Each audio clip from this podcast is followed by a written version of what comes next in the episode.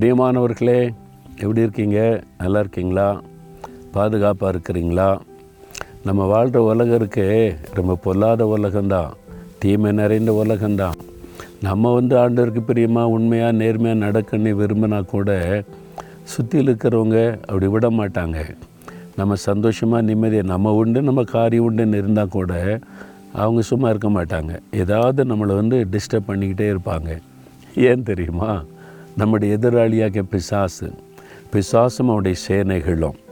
நான் நம்ம ஆண்டோடைய பிள்ளை ஆயிட்டோம்ல நீங்கள் ஆண்டவரை பின்பற்றுறீங்கல்ல அப்போ அவங்கள டார்கெட் பண்ணி உங்களை எப்படியாவது டிஸ்டர்ப் பண்ணிக்கிட்டே இருக்கணும். ஆபத்தை உண்டாக்கணும். ட்ராவலில் விபத்தை உண்டாக்கிடலாமா ஆபத்தை உண்டாக்கிடலாமா அப்படின்னு அவன் ஏதாவது பண்ணிக்கிட்டே இருப்பான். அப்போ நம்ம எப்போவுமே வந்து ஒரு டிஸ்டர்பன்ஸாக இருக்கணும். அவர் வந்து பதஷ்டமாக இருக்கணும்னு தான் அவருடைய விருப்பம். ஆனால் ஆண்டவர் என்ன செய்கிறார் தெரியுமா? பிசாசும் அவருடைய சேனைகளும் பொல்லாங்கான காரியத்தை செய்தாலும் நீங்கள் முப்பத்தி நான்காம் சங்கீதம் ஏழாம் வசனத்தில் கத்தருடைய தூதன் அவருக்கு பயந்தவர்களை சூழ பாளையம் இறங்கி அவர்களை விடுவிக்கிறார்.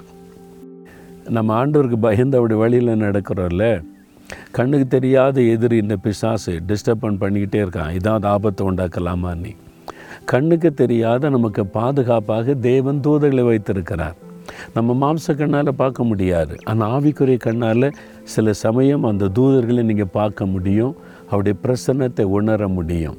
அவங்க சூழ பாளையம் இறங்கிடுவாங்களாம் அவருடைய சுற்றில் வந்து பாளையம் இறங்கி நின்று இவங்க கத்தருடைய பிள்ளைகள் தொடாத இவங்க ஆண்டவர்களால் தெரிந்து கொள்ளப்பட்டவங்க டிஸ்டர்ப் பண்ணாதன்னு சொல்லி பாதுகாப்பாங்களாம்.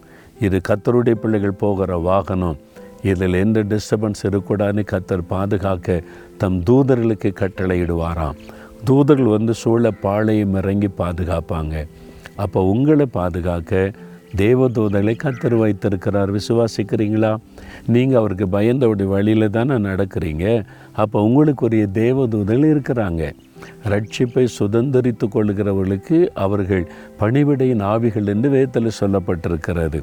அப்போ ரட்சிக்கப்பட்ட உங்களுக்கு தேவதூதருடைய பாதுகாப்பு இருக்குது. எவ்வளோ சந்தோஷம் இல்லை? அப்போ அவங்க உங்களை பாதுகாக்கிறவங்க. அந்த பாதுகாப்பை தாண்டி சாத்தான் வந்து உங்களை ஒன்றும் பண்ணிட முடியாது. முதல்ல நீங்கள் அதை விசுவாசிக்கணும். இதெல்லாம் நம்ம விசுவாசிக்காதனால தான் இந்த ஆசிர்வாதங்களை இழந்து போகிறோம். இதெல்லாம் வேதத்தில் தேவனுடைய பிள்ளைகளுக்கென்று கொடுக்கப்பட்ட சிலாக்கியங்கள். அப்போ நான் ஆண்டோடைய பிள்ளை. அப்போ நான் ஸ்கூலுக்கு போனால் காலேஜுக்கு போனால் வேலைக்கு போனால் எங்கே போனாலும் தேவதூதல் என் கூட இருக்கிறாங்க. எனக்கு ஒரு ஆபத்துன்னா உடனே அவங்க பாதுகாப்பாங்க. அதை விசுவாசிங்க. அதுக்காக தேவனை ஸ்தோத்திரம் பண்ணி பாருங்களேன்.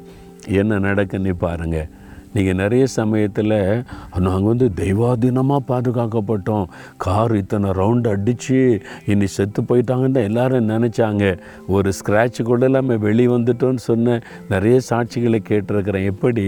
தேவ தூதர்களை வைத்து தெய்வன் பாதுகாக்கிறார். உங்களையும் பாதுகாப்பார். நீங்கள் தைரியமாக சொல்லணும். எனக்குரிய தேவ தூதர்களுக்காக ஆண்டவரே உமக்கு ஸ்தோத்திரம். என்னை பாதுகாக்க என்னை சூழ பாளையும் இறங்கி இருக்கிறக்கா ஸ்தோத்திரம்னு சொல்லுங்கள் அந்த பாதுகாப்பின் பிரசன்னத்தை உணர்வீங்க. தகப்பனே எனக்காக நீ நியமித்திருக்கிற தேவ தூதர்களுக்காய் ஸ்தோத்திரம். என்னை பாதுகாக்க அவளுக்கு கட்டளையிட்டு இருக்கிறதற்காய் ஸ்தோத்திரம். என்னை சூழ பாளையமிறங்கி அவர்கள் என்னை பாதுகாக்கிறதற்காய் ஸ்தோத்திரம் ஸ்தோத்திரம் ஸ்தோத்திரம். இயேசுவின் நாமத்தில் ஸ்தோத்தரித்து ஜெபிக்கிறேன் பிதாவே. ஆமேன் ஆமேன்.